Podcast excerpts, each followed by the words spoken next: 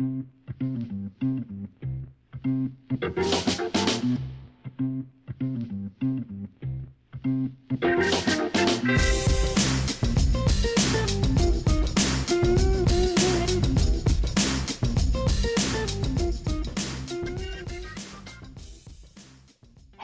hummingbirds, as I call all of you caring for animals and making a difference every day. Welcome to the Animal Care and Welfare Podcast, iBuzz, where we combine the science and practice of animal welfare in a fun and engaging way, where we answer questions, find solutions, discuss tools, and achieve results, all for happy animals and people. I'm your host, Sabrina Brando, and this podcast is brought to you by Animal Concepts and the Practical Animal Welfare Science membership experience. Let's buzz! This is the first podcast, and it's a very special one, because today Mark Kingston Jones and myself are paying tribute and celebrating the life of our friend Graham Law, an amazing human being, so knowledgeable, really passionate, and so much information and dedication to animals and animal care and enrichment and ideas. So I'm really delighted to spend this time with Mark, remembering and celebrating Graham Law.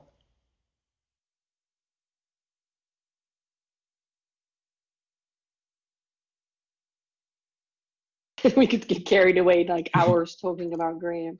Probably. Yeah. Yeah. So I don't know about you, but like the first time I met Graham was at the enrichment conference in Edinburgh. Okay, that was sort of the year before. Was that 2003 or something? I think I just missed that. Was it 99? Oh, is it? Oh, that was way before my time then. You're making me sound old now. I just meant I didn't really kind of come onto the enrichment and welfare scene until 2004. Okay. Yeah. So yeah, no, I think I missed a really good. I know the previous I see lots of people still talk about. So I literally just missed a really good enrichment conference. I think when I kind of first realised that this sort of world of enrichment was happening. So, but what did you meet it? Was that the first time you'd met him or heard of him or?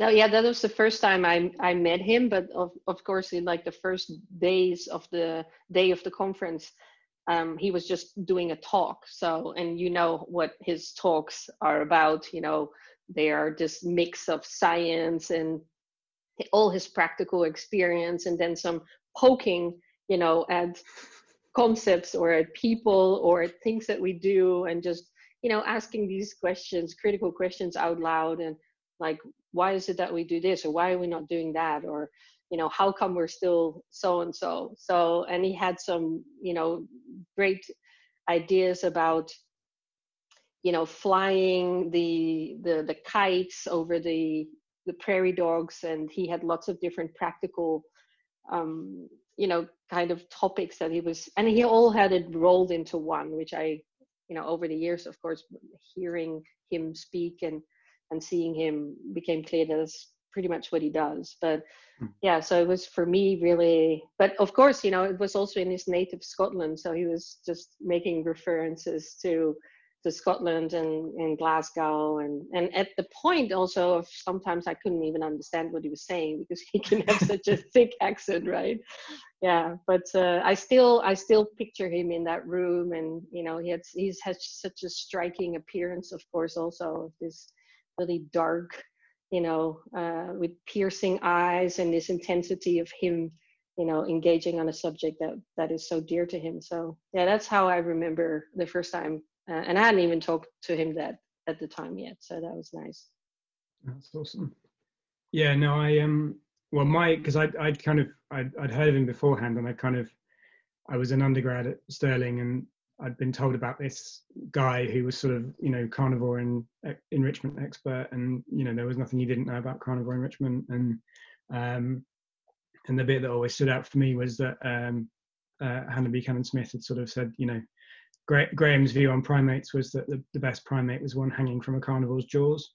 And I just, at the time I was kind of like, I was surrounded by primatologists and I was like desperately kind of pushing, no, carnivores are great, carnivores are brilliant. And, you know, all these primate people who are kind of like, you know, some, not Hannah, but some primate people can be very much like, you know, primates are special and, you know, should be kind of like really, so to have this kind of idea of this guy who was just like, nah, primates are all right, but carnivores are way better. It was sort of like, I was like, oh, this is so cool.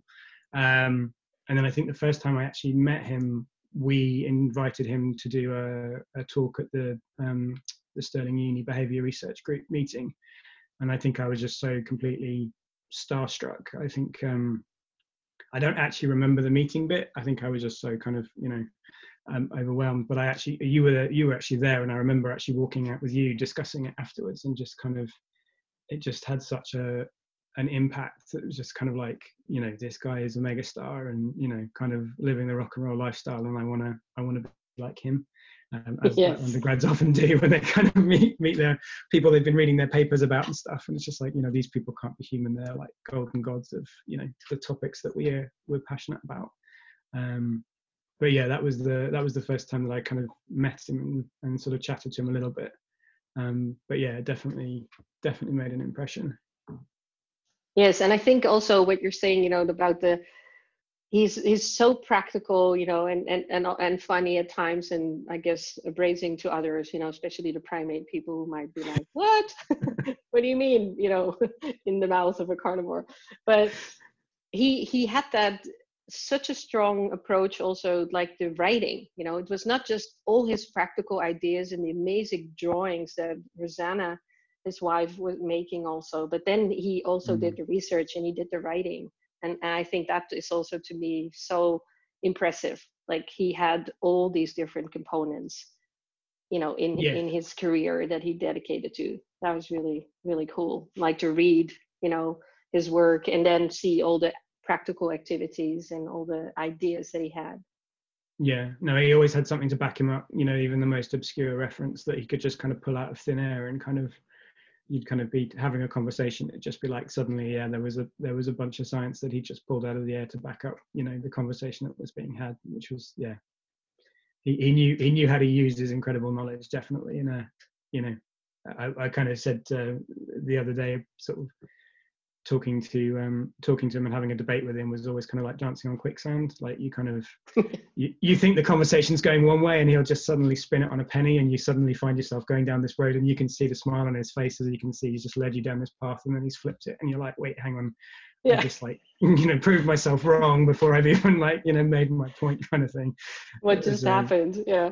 Yeah, no, exactly. It was just like, wait, what? We were talking about this, and now we're what? How have I've just convinced myself that I'm wrong. But no, absolutely, those conversations are definitely worth treasuring. Yes, and the facial expressions, right, that he would have, like, ha ha ha, you know, I got you there. So, and the other thing, you know, he also had these great stories from all these natural history and travel novels and all these, you know, he would get information from lots of different sources. So the, you know, the shaking of the tree, of the fruit, he got that, you know, by reading people's travel journals on traveling to different places in the world.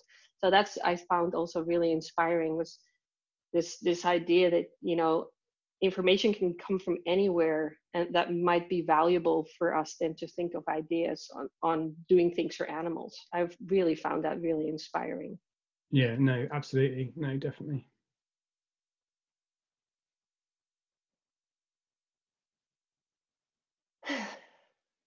Oh, hello. Yes, I'm still here. Yeah, no, I was posing and I was getting a little sad. Yeah. No, fair enough. But yeah. Yeah. So. No, I always remember the when I kind of, after that first meeting, I kind of there was a few emails backwards and forwards and stuff, and, you know, again, it was a kind of a time period where I was talking to a lot of different people about the stuff that the research that I was working on, and obviously, you know, a lot of people have, you know, they're incredibly busy lives, and you kind of send out a lot of stuff, and most of the time you don't get anything back. And I remember emailing him about, I had a couple of questions, and he said, oh, you know, let's just have a phone call.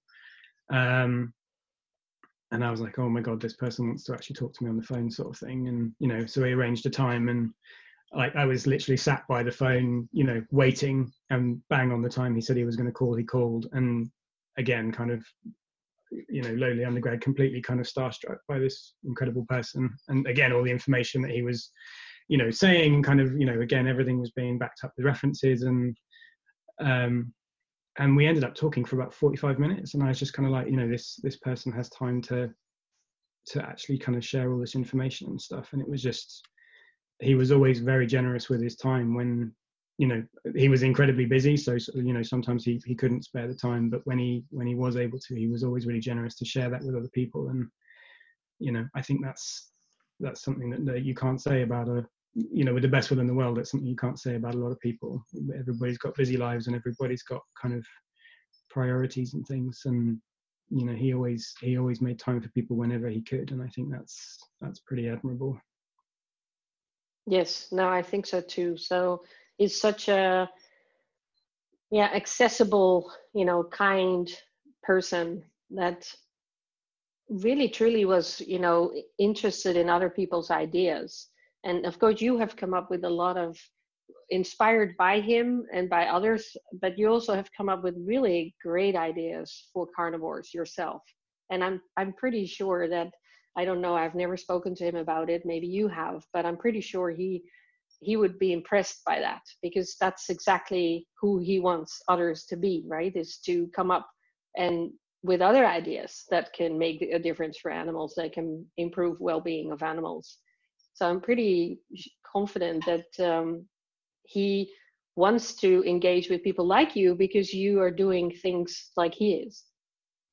Yeah, no, I mean, he was always so supportive, and I think, again, the enthusiasm that he shared for sort of the stuff that we were doing and how it related to the stuff that he was doing, it was always, I truly believe that, you know, a lot of the stuff that we are doing now was inspired by his work. Like, you know, again, kind of even going back to some of those old papers that he wrote, you know, the stuff that he was putting out there was always such a practical element to it. There was science behind it, but it was like, you know, there was ideas, there was, you know, there was real substance to it. And allowing, you know, from his keeper background, obviously he knew that, you know, some of the people who were going to be reading this might not be so interested in the science. They just wanted to know how we can implement this, how we can put it into our animals' enclosures to make their lives better and stuff. And so he made it accessible, and we definitely try and do that as much as possible. And I think, yeah, I've always been grateful for Graham being a kind of a sounding board for ideas and concepts and stuff. And yeah, kind of just, I think that's the biggest thing from you know, for me, was that his whole kind of outlook on that there are no limits. Like, you know, the Orca paper that he and Andrew Kitchener published a couple of years back, you know, everyone was saying, you know, we haven't got the means to keep these animals in captivity, you know, well enough. And, you know, so he took this idea and went, well, okay, you know, kind of hold my beer. Here's a load of ideas that you could implement. You just need to actually, you need to kind of focus, and you need to think about, you know, the behavior, the biology, the ecology, where they're coming from, how they relate to their environment. And you need to find ways, no matter how much that costs, no matter how much that, you know, how much research you need to put into this and development you need to put into this, this is a starting point. Take these ideas and take them forward. And it was kind of like that whole outlook that, you know, nothing is impossible. You know, there is no can't, there is no, it, you know, there's won't, and we need to get over that. And here's some ways of doing that. And I think I really genuinely hope that, you know, people who kind of, you know, maybe this is they're only just hearing about Graham, or they knew a little bit about him, but if they dig into some of that literature, some of those research papers that he wrote, you know, more recently, but also way back in, you know, in the days of Glasgow Zoo, the big thing taking out of that is that there isn't a can't, there's only a won't, and we can get over that for the benefit of the animals that we care for. Yes, absolutely. I think that is so true. It's really, and it's interesting you bring up the killer whale paper, and, you know, because Graham and I were invited to go over to SeaWorld in Orlando and Busch Gardens and Discovery Cove to, you know, talk about and talk with the teams about our ideas on environmental enrichment and animal training and choice and control and animal welfare as a whole. And so we did presentations there, we engaged with the teams. And then of course we went to see all these different facilities and the animals. And there were so many times where he would come up with, you know, well, you know, you could be doing this or you could be doing that. And yeah, maybe it's going to be expensive. Maybe it's going to be technically quite challenging and so on. But it's about finding solutions to that. And then if you still decide not to do it, and that is, of course, then true from any facility or any species that we keep, then it's about, you know, we don't want to do it. It's not that we can't do it, because to a lot of these, you know, challenges and obstacles, we can actually find solutions. So, and I think it is really interesting to see that some of the ideas that he had are part of, for example, the care of the killer whales right now. And I really enjoyed his, you know, his ideas of, you know, talking to other killer whales around the world, whether they were wild or between different facilities. And then also, you know, it gave us an opportunity to discuss in more detail that, so killer whale populations around the world and groups have different cultures on methods that they hunt. So his idea of, you know, this ice float where, you know, you'll see in the drawing where they have to work together to get the fish off, which is something that killer whales in the Antarctic do to get the seals of the ice. So, and so it was also interesting for us to have these discussions about when does it apply to a species, or where is it, you know, different between, so just like we know that chimpanzees have certain behaviors or cultures that are not, you know, present in other parts, you know, not all chimpanzees have the same behavioral repertoire. So, and I thought, you know, those were also the really interesting discussions to have. It's like, how do you apply it? How is it different? What is learned, you know, the young ones to the old ones, or what is it that animals seem to know without necessarily having to go through whole years of learning? So yeah, it's so interesting. And I think you know, obviously him working at Glasgow Zoo and working in his job as an animal caregiver, then when also he went to work for the university, he applied that same spirit to the animals he was working with there, you know, zebra finches and fishes. So he came, you know, he and again, him showing that it's this interdisciplinary, it's across the board, that makes it so important for us to have this kind of cross-conceptual, you know, application. And I've always find that very, very inspiring as well.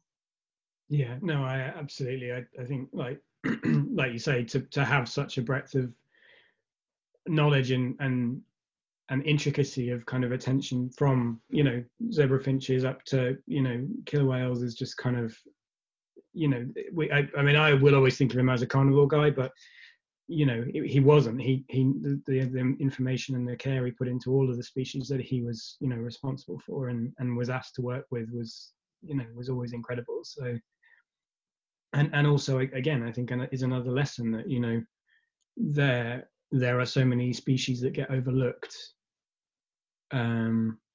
in kind of, you know, in some of the care, in some of the kind of the focuses of things that people are doing in, you know, the modern kind of animal world and community. And it's like, you know, again, another lesson from Graham, I think, is that actually, no, it is the breadth of, you know, every animal that we're working with is important. Every animal, there's stuff that we can do across the board for everything to improve care. It's not just about the big, you know, charismatic kind of characters and stuff. So no, I think, again, I think that's another lesson that I really hope people kind of take away.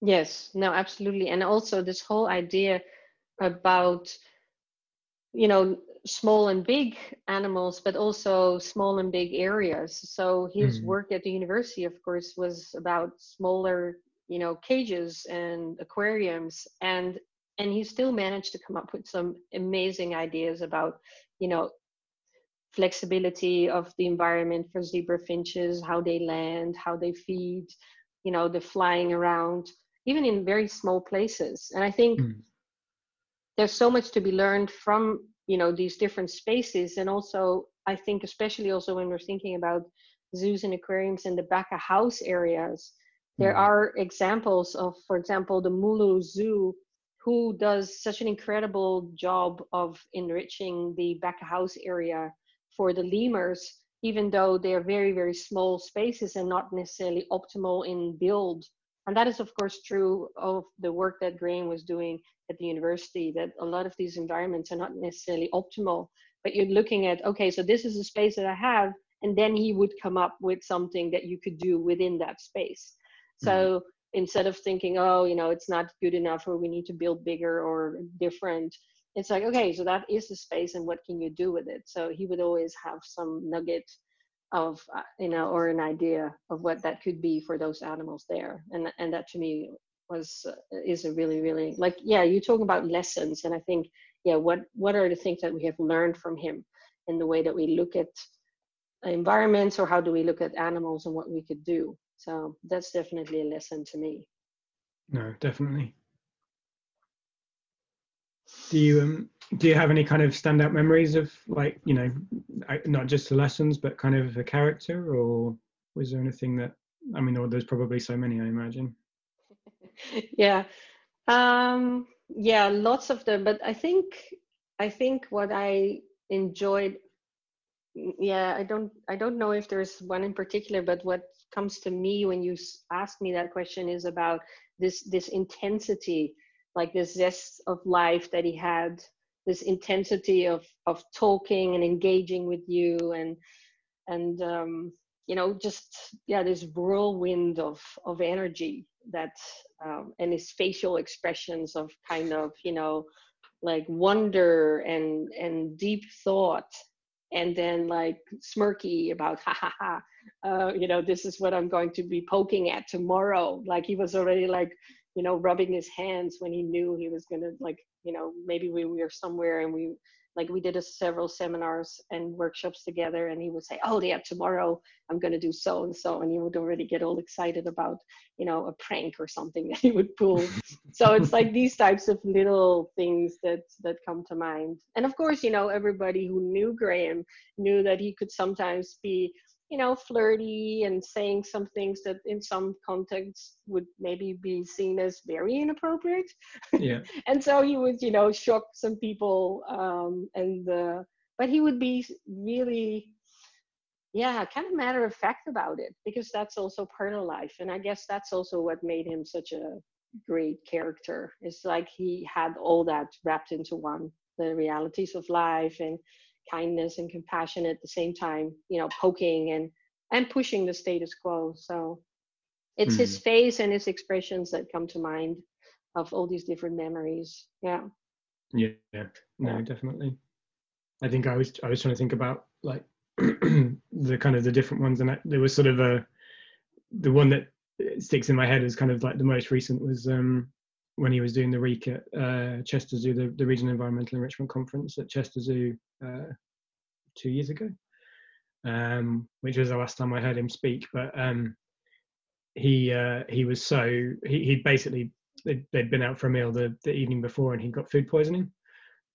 So he'd had like a terrible night. He'd had no sleep. He looked absolutely ruined, kind of, you know, leaning against the sort of the kind of the podium first thing in the morning, like, you know, I'm not sure if I can actually stand up and give this keynote address. And then, like, you know, he kind of, you know, rallied himself, and, you know, the people came in and sat down, and it's just like, you know, he flicked a switch, he just kind of turned himself on and was just like, you know, gave the most incredible, engaging lecture for like an hour. And, you know, the way that he does, he always moves around and kind of picks out people from the audience to kind of directly engage with and make everybody feel, you know, they were part of it and stuff. And just kind of, yeah, from knowing how, you know, much he was suffering at that point, kind of like, but was still able to just completely deliver. And then obviously because of the way that he was, like, you know, then he immediately moved straight to try and get like a cup of tea sort of thing in the break area, and was just surrounded by this wall of people who just wanted to talk to him. And, you know, most people would be like, do you know what, I'm sorry, I cannot do this right now, I'll come back later, kind of thing. But he just he didn't. He was just standing there and talking and chatting and being, very kind of gregarious and just sort of, yeah, it was just kind of, again, I think that's something like, we've all had those days where we kind of stand up and have to do a talk when we're not kind of feeling it. And, but it just that knowing that he managed to pull that off, knowing how sick he was feeling at that point was just kind of, yeah, I think that again, just kind of shows how generous of spirit he was in terms of sharing his knowledge and his enthusiasm. And yes. Yeah. And I like how you say, he would engage with people, right? And he would like say things to them and engage them in the sense of like you're part of this, and also whether you want it or not, right? So and that's yeah. the other thing I always found so funny. You can see people, especially because his reputation, his charisma, everything preceded him. So people also knew about who he was and that how he could also be. And then you could see people like, am I gonna sit like near the front, or can I just sit somewhere near the back? Like, do I want to be the person that he's gonna engage with, even if I don't want to, right? Yeah. So yeah. And he had always such funny, remarks and so on. And that's I always found that extremely funny to see how people would kind of, it's like you're being voluntold to to be part of Graham's show. So that was always very funny. Yeah, no, yeah. Definitely. Yeah. Oh, and the other thing, one of the memories I have that you have seen that talk, I'm sure, many times as well, and I have. It's the one where he starts with that, that sports car, that really expensive sports car in the garage, mm-hmm. right? And that he compares that to, and all the things that car can do. And then he compares that to animals and all the capabilities and capacities that they have, but that we don't necessarily facilitate or not create environments that have the affordances that relate to that species or to that animal. So, and I remember some people saying, well, you have given that talk like so many times, like really, this is like so many years ago, I heard it for the first time, you're still giving this talk. And he was so beautifully gracious about it, because as it happened, I was like, okay, so this could go several ways. So it could either go like Graham, like I'm not having any of this way, or it could be the compassionate. Well, Graham is always compassionate, but in the sense that, and he was so graceful in this that he was like, well, there are people here that are hearing this for the first time, and there are people here that are hearing this for the 10th or the 20th time. But the truth is that we know a lot of stuff about the animals, but we're not necessarily actually putting it into practice. We're not actually facilitating the changes that we could be making for animals. So, I'm just doing this talk for as many times and as long as it takes to get everybody doing stuff for animals. And I thought, so that's another memory that now as we're talking comes to mind, where I'm like, yes, that is so him. Being the voice for animals, being the person who's going to make other people, inspire other people, because that's the other thing, right? When we learned of his passing, so many people said how inspiring he was, because that's for me one of the words that I see coming back over and over when people talk about him, how inspiring it was. And that was exactly why he just kept also doing the same talk, over and over and over, because he wanted to inspire people. And if the one time didn't inspire you, then hopefully the 20th time will inspire you. But he was committed to it. Yeah, no, definitely. And I always liked, like after every conference we kind of did, or every kind of, he'd always do like a little debrief and sort of say, so what do you think of this audience? And, how do you feel that they're engaging with what we're saying, and, getting the message out and stuff. And it was all, but again, it showed he really cared. It wasn't just a case of I'm going to rock up and give this talk, and, I don't care if people have heard it or not. He genuinely, he did care about, what percentage of the audience do we think kind of really engaged with that, and did we miss anybody, and how could we do it you know, how can we kind of, you know, get that message out there and stuff. That kind of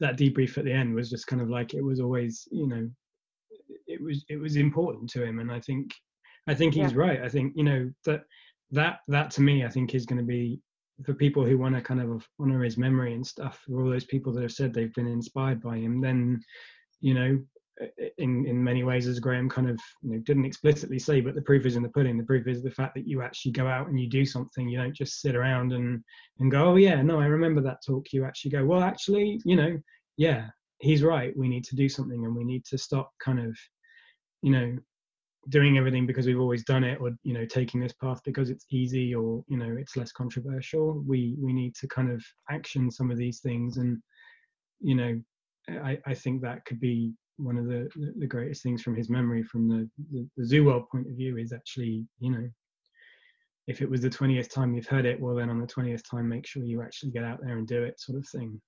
Yeah, otherwise he would help you a little bit. So to get your butt in gear. But, no, definitely. Yeah, just be it. Absolutely. Yeah, and I think, you know, that is also right? It's like, it's our responsibility, and we need to do justice to the animals that are in our care. So, and he was fully committed to that. He's like, he wouldn't tolerate nonsense, you know, or excuses. And he would work with, okay, so what are the obstacles? So what are the difficulties that we're trying to overcome here? And he was totally committed to that. But he was not, you know, he wouldn't, you know, tolerate excuses just for it because people didn't feel like it or didn't really want to go through the effort of it. So, and I think the other beautiful thing is that looking at comments of people and you know, after his passing, he reached people all around the world. Right? Mm-hmm. Because he traveled obviously to lots of different conferences, but he also taught at universities and on master courses. And he did so many different things that so many different people, you know, whether they are working in animal protection NGOs or they're working as animal caregivers or wherever they are, he really reached so many different people all around the globe. And that's really impressive. Yeah, no, absolutely. Yeah. Even with a Scottish accent. Yeah, he didn't let translation issues hold him back. No, yeah, that's just beautiful. Yeah, really enjoyed it. Yeah, some people would say, I thought the joke was in English. And he's like, this is English. It's Scottish English. Yeah, that's always so funny. I thought the joke, he was something.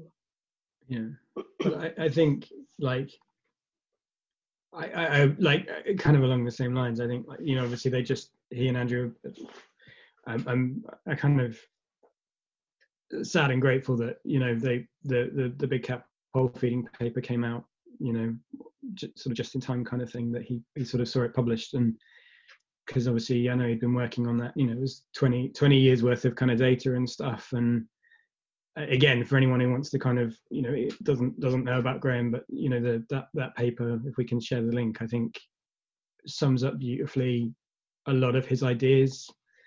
You know, and again, we kind of, he from creating this idea and, you know, developing this enrichment design 20 years ago, or, you know, it must be longer than that, actually. Surely must be longer than that. But anyway, a kind of a repeated conversation, you know, and I would get frustrated. I sort of say to him, like, you know, are you not sick of the fact that we do these talks sometimes, and, you know, it kind of feels like you are banging your head against the wall. It's like people kind of nod along and go, yeah, no, that's true, that's right, and then nothing happens afterwards. And he was always kind of, like you say, he was very practical about it, but he was also quite positive about it. And, you know, we've got this data from the big cat pole feeders that really, without a doubt, show the physiological benefits to using this enrichment device with our large carnivores, with our big cats. And, you know, I hope now that it's in print, now that the data is out there and shareable and referenceable very clearly, that people will actually start doing something about it. Like, again, I think, you know, part of his legacy, I think, you know, people people need to start actioning the things that he was saying. And that's that paper is a very clear direction that he's left with us. You know, this is how it works. This is the benefits. This is the potential arguments against it. And by the way, this is why all these arguments against it are wrong. Do better. And I just think that's such a clear, beautiful message that he's left us with, that I think we can take forward. It's in our power. It's not, there aren't actually that many challenges when you really think about it. And I really hope that you know, we do him proud with that. Yeah, no, absolutely. I agree. It's like you say, it's been so many decades, and yeah, I'm very glad also that paper is out now, but it is, at least the last time I checked, I didn't see the feeding pole as a recommendation in the care guidelines. So hopefully now that it is referenceable and it's out there, it would be, you know, because again, he was all about practical ideas and putting it into practice. So, and it is quite shocking actually to see how few facilities have these poles, right? And it's such a, obviously there's safety and the whole, you know, cats getting out and everything else that needs to be clearly sorted, but there's for sure lots of facilities that could fairly easily put those poles in, and there being no reason not to have them. So hopefully, you know, now being as a published paper will also push more people to have it, and to also have that information end up in the care guidelines. And so that people who might not be aware of it, because of course not everybody is necessarily reading scientific articles or aware of the developments, then at least they can find everything in one place. So that would be, whether it's the climbing pole or the wobble tree or anything else that he has done. Hopefully, you know, people are going to take all those ideas and really implement them, because a lot of them are very easy and practical to do also. That I think is also the beauty of it. Yeah, no, most definitely.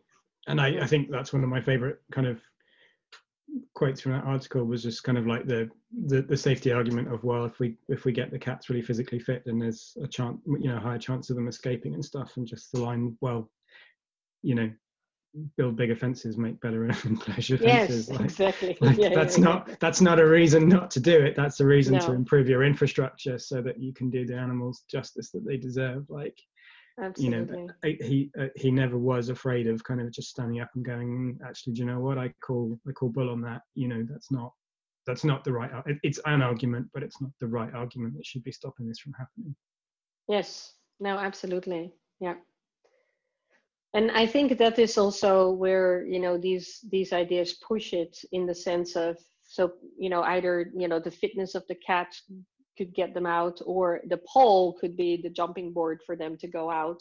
But ultimately, they all drive to the same and similar issues, which is, you know, the environments are probably not good and big enough for the animals, or constructed well enough to contain them. So, and instead of saying, well, you know, we can't do this because X, Y, and Z, looking at the symptoms, it's really looking at how do you then change the system? How do you change that we don't build in certain ways anymore, right? So, and he was really interested in looking at more of those fundamental changes, as well as obviously making practical changes for animals now. So, I think that, I can't remember now what the English word is, but that connection between, or the zoom in and zoom out of, what is the particular problem at hand, and what are some of the bigger problems actually that we need to solve for some of these smaller problems, if you like, which are still animal welfare concerns, for actually to go away completely, because we solved the other stuff. Even just again from the pole feeder in particular, just the fact that we've got the data that shows that, you know, we know big cats can start to develop, you know, arthritis from as young as 6 to 8 years old. If they're exercised appropriately, you know, animals that have died 13 years old have pristine bone structures that have no sign of degeneration at all. Yes. That's such a simple, clear message that hits every level of welfare and care and management.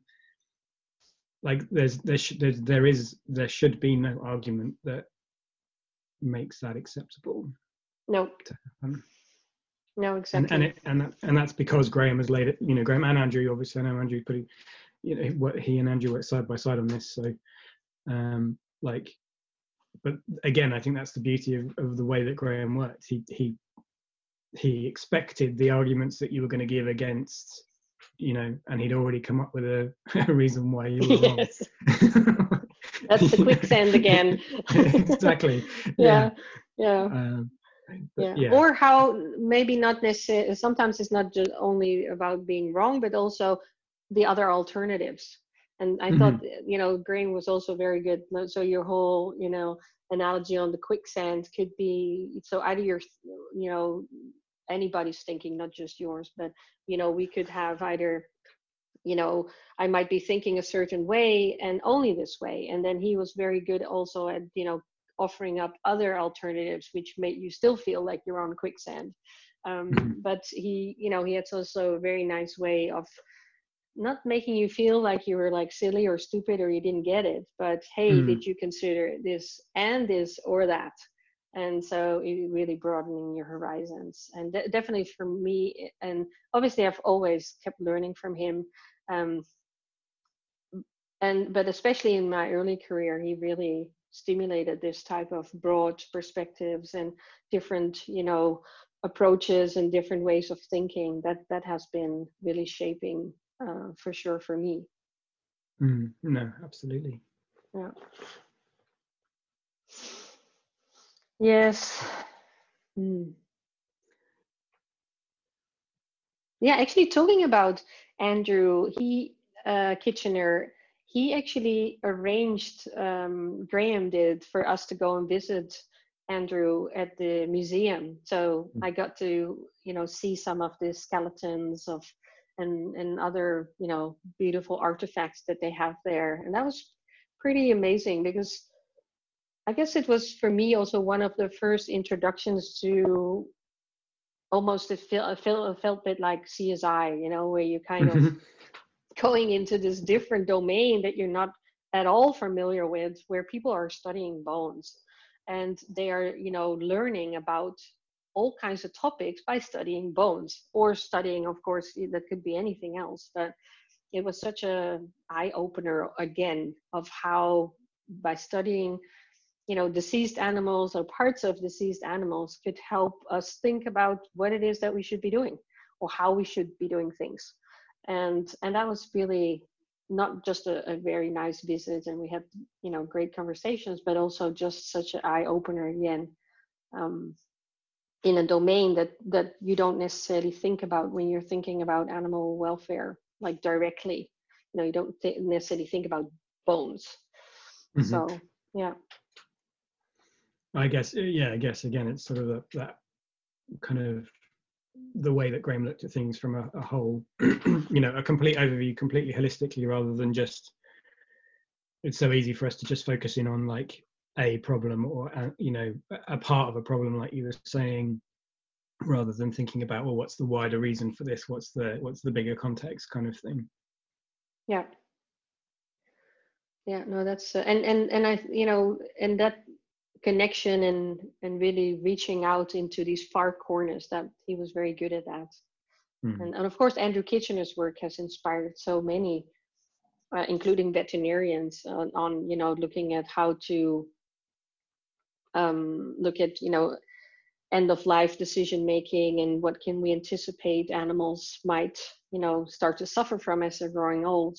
So it's so interesting that it's like this whole web of people that are like very near, and then all these, you know, layers and layers of other people that are doing stuff that are so important to ultimately the core of what animal welfare is about. So yeah, that's absolutely wonderful.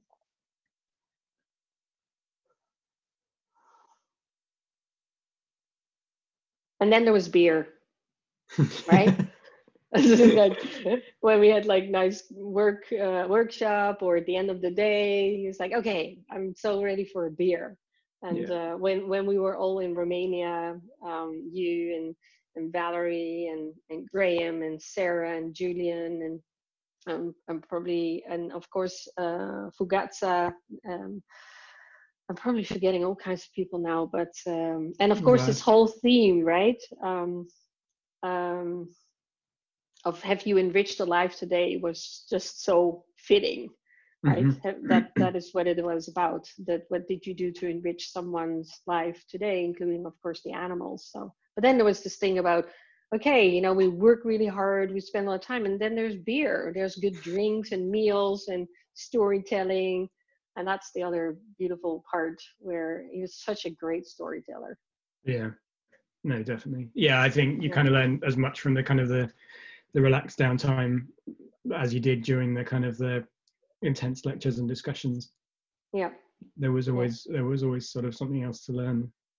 Yeah, I mean, I can't partake in the beer thing, but yeah, actually, strangely, I don't think he ever took the piss out of me for just drinking orange juice and stuff, but which shows that he could kind of he could pick what he wanted to take the piss out of.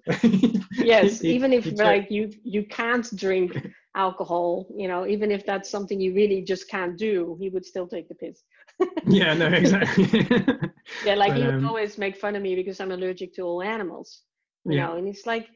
Like it's just daft, you know, being like, that's one of his words, right? He would use a lot, daft, like being in this profession, like why would you know, and he would make fun of that. So yeah, and definitely you and orange juice, that when it was beer time, that was just yeah.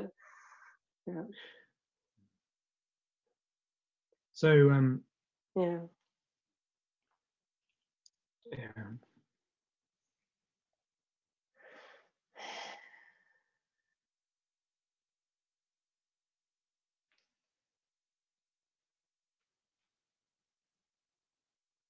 I'm really glad we're having this conversation.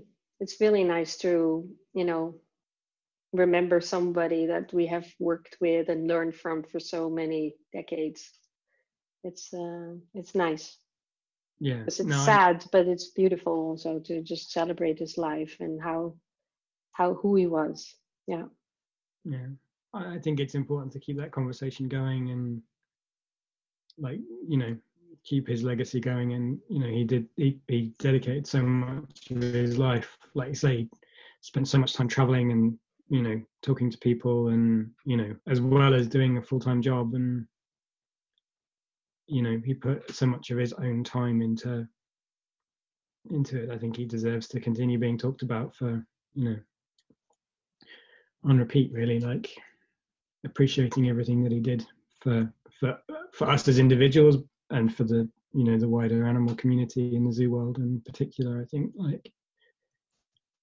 Yes, absolutely. Yeah. I'm so glad that he did so much writing, and there's so many videos and things of him out there, and all his beautiful, you know, collaborations with Rosanna, his wife, with all the fantastic drawings. And I have two of her drawings here in my office, which they gave to me. I'm really grateful for, and they were such a great team also for that, right? It was such a always lovely to visit family and things together, but then they also had that professional bond of making, you know, turning his ideas into these fantastic graphics and beautiful drawings.